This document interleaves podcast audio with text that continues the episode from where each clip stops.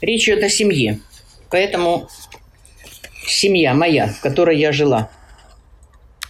Мои бабушка, дедушка, родители. Семья наша в широком смысле была большой. В значительной степени из-за Рахили. В семье ее родителей было шестеро детей, и они, слава богу, все выросли, у них появились свои дети, семьи. Вся эта родня поддерживала отношения с моими родителями, поэтому было много народу. Со стороны папы такого количества родственников не было. Была двоюродная сестра, сводная, и отдаленные такие родственники. А наша вот эта мамина семья, она, конечно, была мощная. И все они с нами были в очень хороших отношениях. Теперь откуда все пошло? Значит, был такой Илья Григорьевич Городзинский, это мой дедушка. Он был строителем и по работе жил в городе Гродно в состоятельной семье. И по работе он поехал в городок Сувалки на границе Польши, Украины, бывшая зона оседлости. Там его женили на девушке Иде Щупацкой, которая, как тогда считалось, была уже старой девой, ей было всего 23 года, она еще была не замужем. Тогда это было очень проблемно. Ну и вот они поженились. Градзинский – это старая еврейская фамилия с очень длинной богатой историей. А Градзинских много везде, и в Украине, и в Штатах, и в Израиле. В Тель-Авиве есть даже улица с таким именем, как и улица Гнисиных. Это я сама видела. Вот. А бабушка была из такой простой семьи, лавка у них там какая-то была в этих сувалках. Поэтому родственники дедушкины не были в восторге от этого брака. Они считали, что некоторый мезальянс, конечно. Но, тем не менее, все состоялось. Иногда его сестры, дедушкины сестры, то есть мои тоже родственницы, да, красивые, богатые, они приезжали, как рассказывали, в Сувалки, где жили тогда, Градзинские вот эти новые, да, Привозили подарки, но большого, так сказать, общения плотного не было, им Ида не нравилась. Семья, значит, выглядела таким образом. Дедушка работал, строил, ездил, общался с людьми, пел в синагоге, а бабушка волокла всю семью. Живность, коров, детей, и все остальное. Вот это все было на ней. Конечно, выглядели они по-разному. Дедушка выглядел моложе, бодрее, веселее. А умер в 43 году еще молодым, фактически, мгновенно, от грудной жабы. А, вот таким образом, это, значит, бабушкина семья. Жили они в Сувалках до 14 года. В 14 году началась мировая война, как понятно, да? И стал вопрос, что делать, потому что уже было много народу в семье. Был дедушка, бабушка, приемная дочка Софи, Софья и трое своих уже детей. Лазарь, Рахиль, Биня. Сначала в семье вообще не было детей, а потом через каждые два года появилось шестеро детей. И вот с этой всей сворой что-то надо было куда-то бежать, потому что фронт подходил совсем уже близко. Они оказались в центре конфликта. Польша, Литва, Россия, все страны участники. И там между ними, значит, эти вот еврейские поселения. И они решили эмигрировать. Но почему-то не так, как, например, бы в Штаты эмигрировали. Но нет. Они решили ехать на восток. Кто-то там, видно, посоветовал им. Вот точно как у Шалом Элейхема есть такой рассказ. И в 2014 году они отправились на восток, под Харьков, и прибило их к могучему городу Чугуев, рядом с нашим Харьковом. Здесь они купили дом на Харьковском шляхе, вполне приличный по тем временам, одноэтажный, шестью окнами по фасаду. Обзавелись хозяйством, была корова, бодливая, молочная Манька, которая однажды поддела Муську рогом, молодую, мол, ну, девчонка еще Муся была. Ее его вообще отпилили. В общем, в Чугуеве они осели. Осели, заметьте, в украинском селе – Потому что это Чугуев тогда фактически, он хоть и назывался поселком, но было село большое, крупное, со своей историей. Жили рядом и дружили, особенно дедушка и дети, с семьей батюшки, православного священника Григорьева. Этот самый батюшка прятал дедушку в своем подвале, когда в гражданскую войну по Харьковскому шляху в Чугуеве пролетали войска грабителей всех мастей, начиная от красных, кончая петлюрой, белыми, зелеными и всякими другими – Мама еще рассказывала, что дедушка, чтобы спрятаться от этих вояк-бандитов, иногда становился в огород, наподобие чучела, и стоял там, пока не проскочит эта славная пьяная гвардия. А бабка однажды сцепилась с каким-то бойцом, который хотел забрать швейную машинку «Зингер». И что? Она ее отстояла. Боец молодец, бросил эту машинку, торопился, видно. А главное, не пристрелил Иду Лазаревну. Почему, бог его знает. Может, торопился по своим бандитским делам. А потом эта машинка «Зингер» прошла и проехала с родителями, бабушкой Харьков, Челябинск, потом опять Харьков.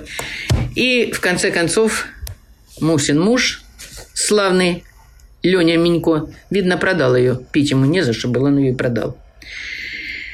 Ну вот, значит, жили хорошо в Чугуеве. Тетя Аня рассказывала, что дедушку уважали, он был прорабом, и каждую субботу выдавал рабочим строителям их зарплату. Это было уже в конце 20-х годов, это был целый обряд.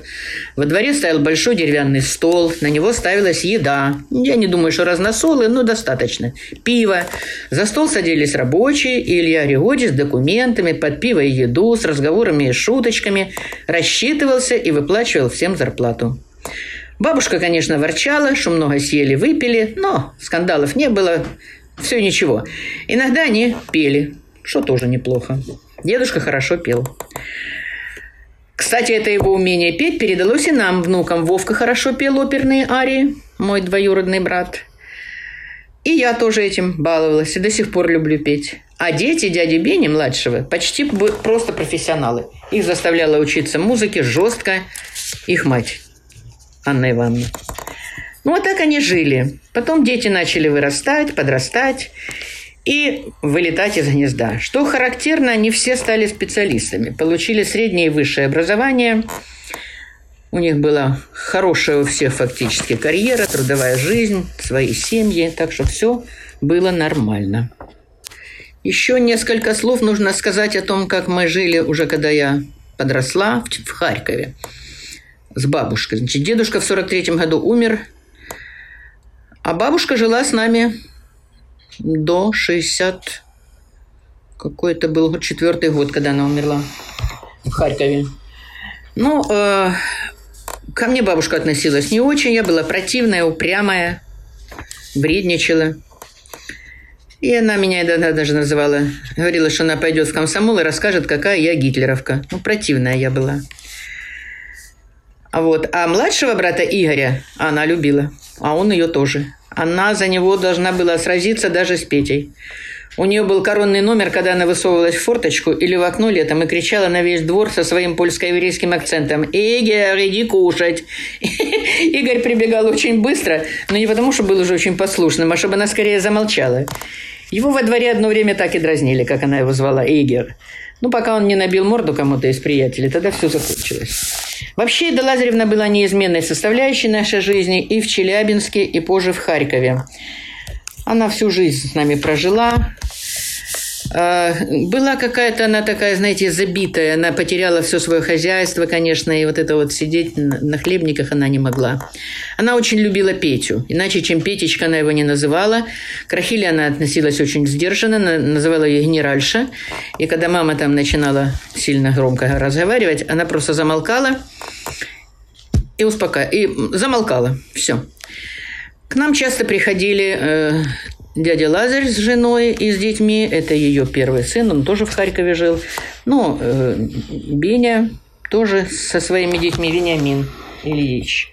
Тоже они приходили к нам в гости. То есть все это было так хорошо. Ко мне бабушка так терпимо относилась. Она отслеживала внимательно всех моих друзей и подруг. Не все ей нравились о чем она как-то по-своему мне сообщала. Я ерепенилась, конечно, но она почти всегда оказывалась правой.